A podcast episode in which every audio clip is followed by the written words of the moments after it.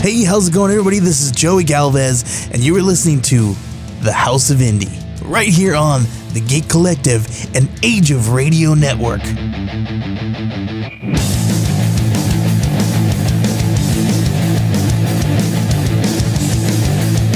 Welcome to another episode of the House of Indie. My name is Joey Galvez, and just like always, I have a special guest on the line, and it is the independent creator of We Are Scarlet Twilight issue number one, and it has been funded on Kickstarter. I have Benjamin Morse here. How's it going, man?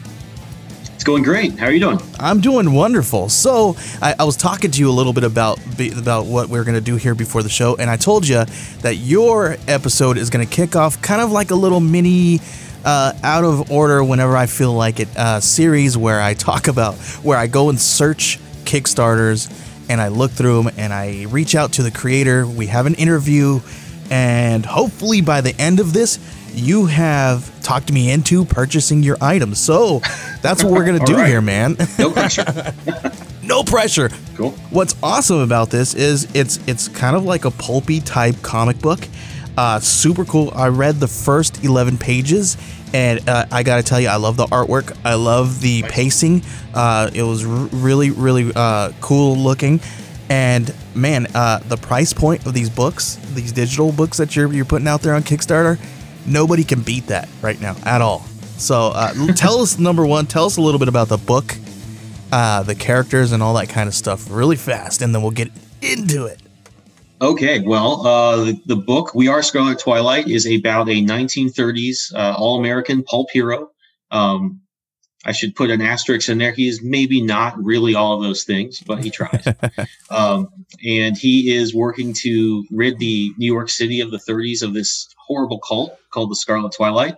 And uh, as he as his adventures unfold, he gets in a little bit over his head, wakes up in the future, realize he's helped create his own the his uh, arch villains have become super powerful. It's a little bit his fault, and he finds himself in a spot where he has to pick up the pieces and and try and take them down. And, and that is what intrigued me when I read the kind of the the little uh, synopsis there, the log line there. I was I was pulled in. The story sounds really intriguing, sounds really cool. Um, but the artwork is what really got me, man. And, and I was like, this looks really cool. And that little kind of uh that uh Kickstarter video that you have there, I was like, oh, this is this is exactly what I would want out of a Kickstarter video for a book like this. So well, that's the goal. Heavily influenced by, uh, if you look at the old Flash Gordon trailers, which yeah. I'm a huge fan of those. Um, Buster Crabbe serials. Really just looked at those, thought, okay, there's there's a really good, uh, I would say, similarity in the fact that they yeah. were selling a comic brought to the screen, and I thought, okay, there's there's a good template here, mm-hmm. and uh, ran with it. So it was a lot of fun to put together as well. That's awesome. So uh, uh tell us a little bit about what you do here. Uh, I reading through your Kickstarter page here. You're doing it all, aren't you? I do everything, yeah, and that's one of the reasons I am able to, I looked at Kickstarters, I looked at the fees, looked at the printing, and thought, how do I just, because I'm a one man army here, yeah. I don't really have to worry about, all right, we got to make sure this person's worth their time, that person. And I can just focus on getting the story out there and, mm-hmm. and, you know, making sure it's priced that, it, you know, I don't get in trouble there, but, but also yeah. can just make it a low barrier to entry. And uh, as far as what I do, I, I, I essentially do it all. I kind of start with the idea um, of what I'd like to draw. I've been wanting for a long time to do a pulp 1930s, yeah. the Shadow, early Batman, the Phantom type thing. Yeah. Had had the idea kicking around for a few years, but I didn't really have what, in my opinion, had enough value to a reader beyond just emulating that cool old stuff. Mm-hmm. And uh, early this year, a few more ideas kind of coalesced, and I thought, all right, that's enough. I think there's enough value there, enough story, enough character that I can build a story around this. So it's going to be a four part uh, miniseries. Mm-hmm. So, you know, starts off in 1930s. He wakes up in a very 1930s inspired future. So it's still going to have that Fleischer Brothers, uh, yeah. pulp look, Fritz Lang's Metropolis mm-hmm. type of environment.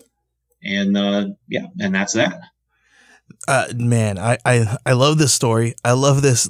I'm always I'm a sucker for like a future story or like a post-apocalyptic uh, story. Do, but I'm looking at all of your um your price points. Nothing is over eight bucks. Like you got physical copies Yeah. at five and eight bucks, and digital copies at one and two dollars. Like that's unheard of. How are you making money from this, it's man? Pretty comparable. Well, I'm making a little. I, I worked at my page rate is pretty low. Uh, Okay. honest, it's you. uh, you know, my objective here was to test the waters with crowdfunding. Okay. I uh, I have a book coming out later this year uh, that I is completed and I did last year, hmm and it's going to be released with Action Lab.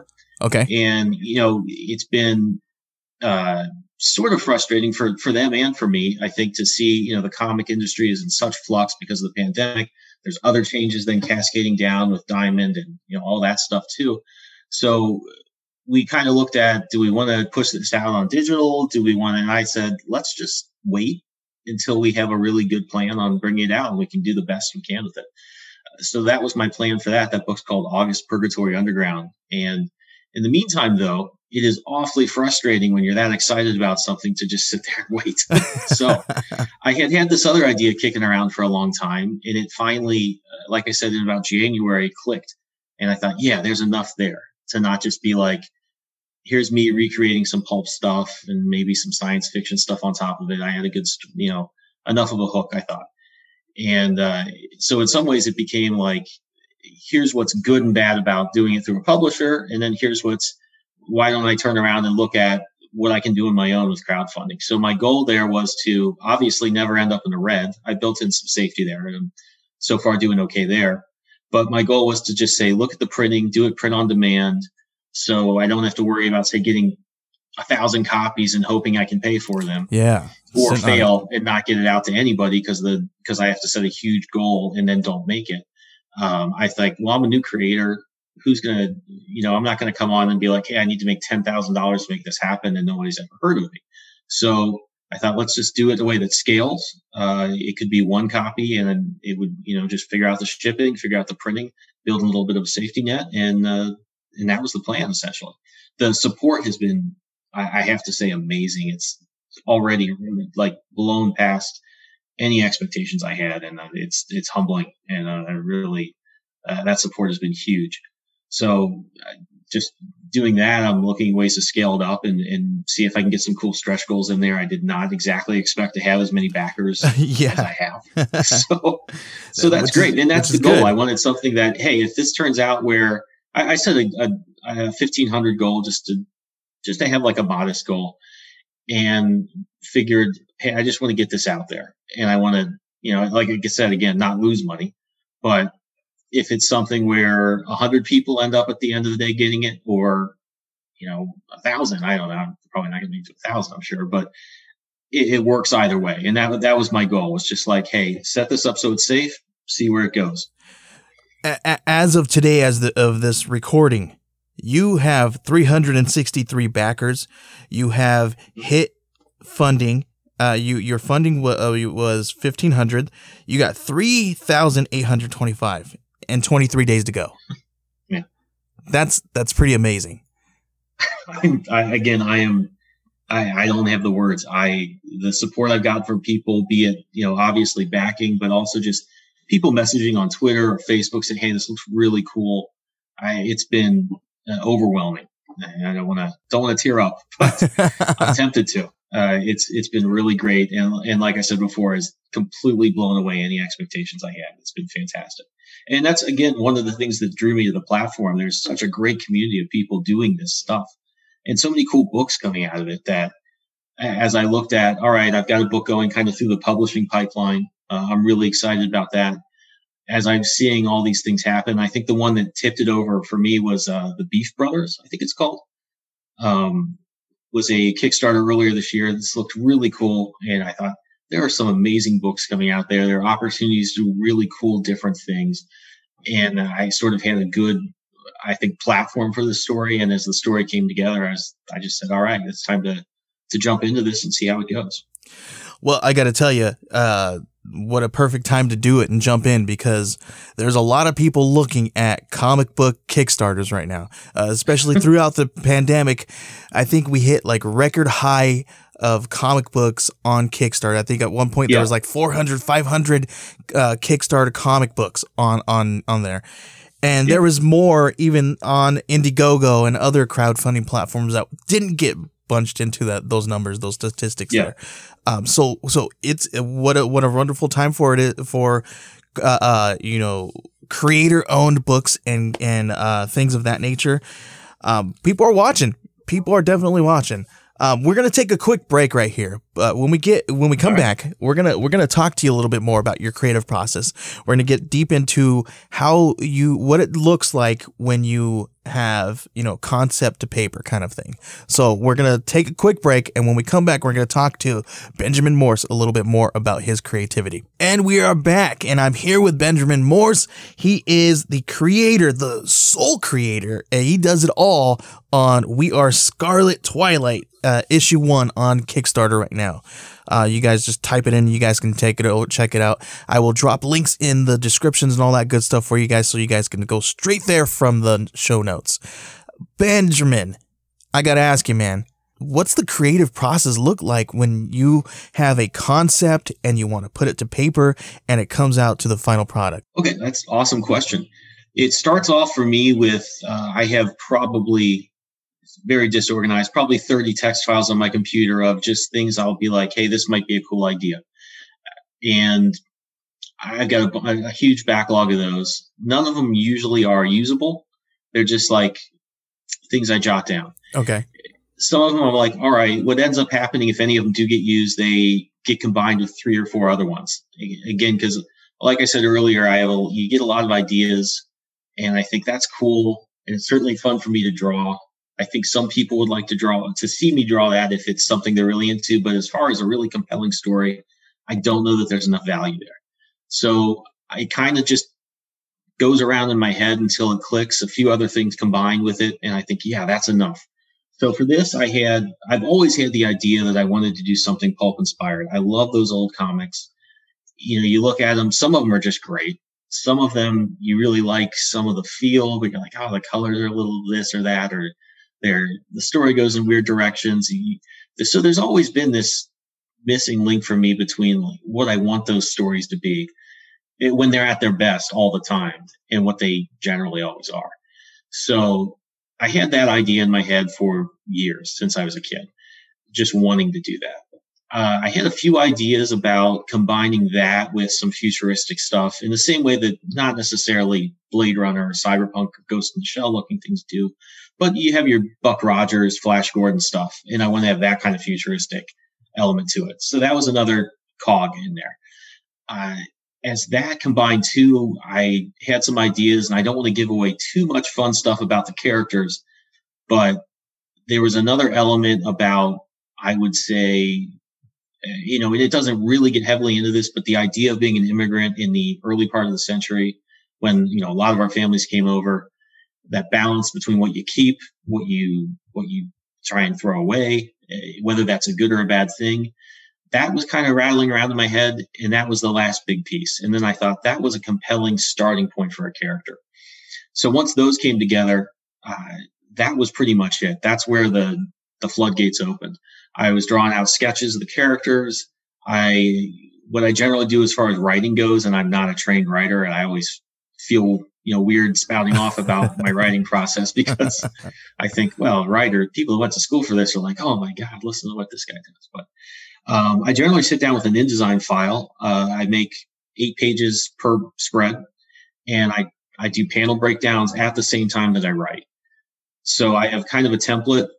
Uh, I, I put in dialogue and notes. Sometimes I can throw in reference pictures if I find an old comic panel. I'm like, all right, I'm not going to like copy this, but I want it to be sort of like this layout where everybody you see them from the side and you see this part of the background. And that all gets combined together into sort of like a vision board type situation with a script. And from then, uh, I just set up designs if I need to. Like I do costume designs for the characters and gather reference, and I'm off to the races as far as drawing and coloring. That's awesome. That's a great process. And, and, the one thing that I've I've figured out throughout this process of of interviewing creators is there is not one right way to create a comic uh, you know, there's those, and this is probably a really horrible uh, saying here because I know you have cats, but there's more than one way to skin a cat, right? That's horrible. Oh, they hurt you. I, I hate that. I, I know. I know. They're, mad. They are. I see them. They're jumping up back there, and they are ready to come at me. But yeah, there's there's more more than one way to create a comic book, and I don't think one person is is right, and then no no other person is wrong.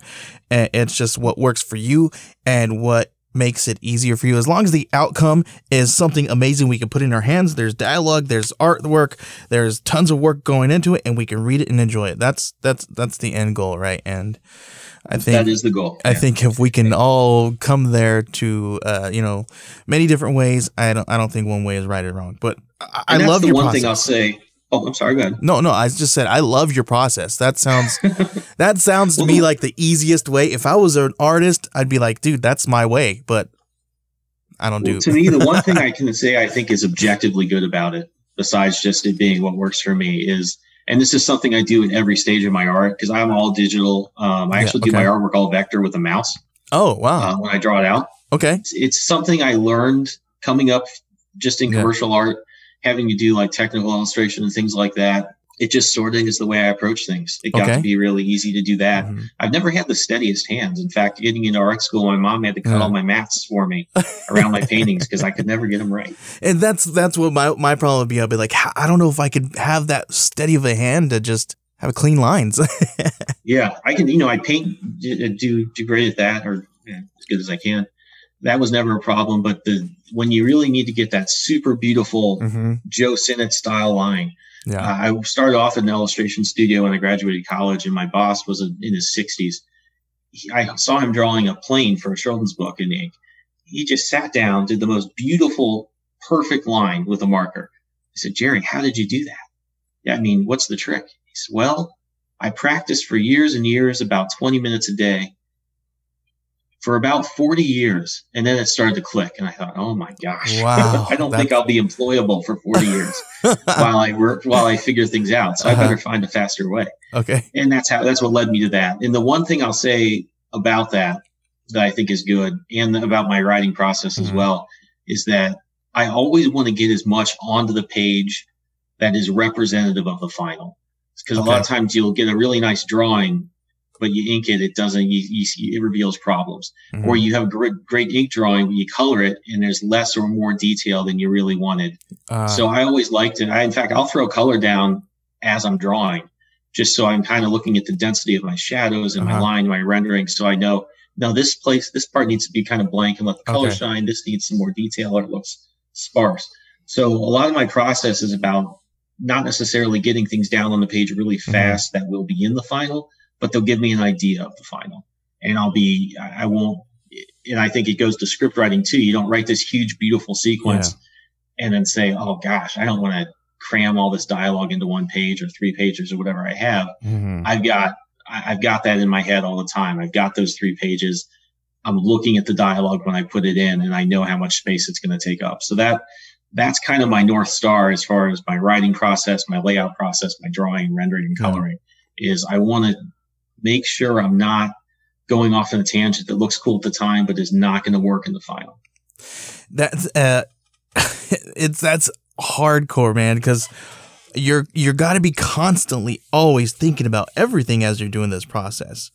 How do you go from creating something like this in this manner to going on to a book that is going through like you know a publisher and working with the team well, I have to say I I have done that before, um, and it worked out okay. I don't. I, the I was drawing a book a few years ago that in that kind of situation, and I think I bit off more than I can chew. It was on me. I, I just was not fast enough, and the quality was horrible. But I would say that the team, I, going into it expecting that, it, it's fine. You expect some changes. You expect to collaborate with people, and there's there's a lot of fun that comes out of that too because people have cool ideas that you think oh, wow, that's not what I was going to do, but I think that would be awesome. That would be fun. And I think it would be cool to a reader too. So eh, it is a big change, but I think it has its positive aspects as well. I mean, certainly creating comics is such a solitary thing. it's nice to have a team. It's nice to have people to send things to and say, even if you get some changes back, you don't necessarily feel like doing. You at least are, you know, all in the kind of in a gang and doing it, and, and yeah. that's fun as well. You get some so kind you, of feedback. Yeah. Yeah. That's that. Yeah, I, I think that would be a, a great benefit. Uh, you know, especially when you're. I, I, don't know about you, but there's I'm constantly sometimes you know uh, doubting myself and saying, "Oh man, if I just had somebody else to bounce this off of, and if they said what I think is going on here, it would just solidify my thoughts." You know, so I think it would. I think it would just benefit us a uh, pretty pretty well when working with like that. But also, you know, savoring the process of when you're able to work something, work on something like this by yourself. I think that that's that's a testament to your talent as well and your patience. Because man, I would just be digging in on myself so much. oh, I have those moments. I I'll run things past my. It's like, is this too violent? I worry this seems like kind of this is horrible. I don't know. I shouldn't. It's like, no, it's fine. It's I tell you if it wasn't. And uh, you know, so if you, I bounce stuff off of her and some other people, but don't don't no, don't think I don't have those moments for sure. I'm like, oh my god, wait a second, this is all terrible. I need to start over. That, in fact, my other book, August, uh, I came up with the idea for that in about 2011, 2012, and it took. You know, I started drawing it out. It it, it would have been okay. It was kind of a rough. Um, almost an improv story and that I have him. He starts off, he lands on a planet. He just, you learn more about him as his adventures unfold. And it was kind of like all right, what would be cool next? Let's do that. That could that was an okay approach. I don't think it was going to work with me, but I could see someone doing a comic like that and having it turn out. I would say as the years went by and I thought of more things that made sense for that book, there was that sort of process that much like the Scarlet Twilight book, how the different things like, all right, if I had this element, that element, but this new thing I thought of too, that's enough. Um, that takes its own amount of time, a couple of years, but I started that over and threw it out probably three times. You're probably seeing when that comes out the fourth or fifth version of some of these scenes. So yeah, that's that has its drawbacks too. Is is you know you you live with something for a while, you're super close to it, you come back and your your judgment's off. I, I can see that. Okay, so I, I gotta tell you, man, it's been wonderful talking to you. Uh, this book looks gorgeous. Uh, I love the price points. You you guys, you got you got to check this out uh, head over to Kickstarter.com right now and type in "We Are Scarlet Twilight" issue one. Uh, it, it's already been funded, but you guys have to back this book because I'm gonna tell you guys the prizes here. Yeah, I'm gonna start off with the two dollar pledge where you get a two a two dollar digital edition of this book, and I gotta tell you, I'm I'm looking at it on my iPad and it looks gorgeous in high definition. I'm telling you, and, you get the physical copies at five dollars. You get a variant cover and a and a and a uh, standard cover choice. Um, I think you convinced me, man. I think I'm gonna go with. I think I might buy the the standard and the uh, variant cover because awesome. they look. Awesome. Uh, I think I can. Thank you. Ten bucks. I think I could do ten bucks, man. This is right. this is a well, gorgeous. That the shipping, which of course is a you know all over the place, but yeah, but yeah, that's uh, I appreciate it. So probably mo- under twenty bucks, can't beat it, right? For a couple of books that not. look gorgeous, uh, you know, man, I got to tell you, this is great. Appreciate you hanging out with me, Ben. Uh, please, this is where you would insert the website and how everybody can find Kickstarter and all that good stuff. Thanks for having me on. If you guys want to check out the Kickstarter, uh, like Joey said, it is on, uh, do a search for We Are Scarlet Twilight or find me on Twitter and I have the pin link there. It's Benjamin W. Morse. And I hope you, if you check it out, I hope you like it. I, you, I got to tell you guys, beautiful book. Uh, gorgeous, gorgeous stuff. The story is even great. Um, you, you guys will love this if you guys are into pulp, uh, you know, type of genre uh, you guys will love this. Um, uh, I'm in, I'm in, man, all in on this one, and I'm excited for it. All right, man. Thanks for hanging out with me right here on the House of Indie.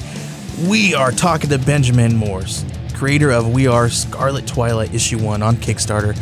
Go check it out right now, and we will see you guys next time right here on the House of Indie, exclusively on the Geek Collective and Age of Radio Network. We'll see you guys next time.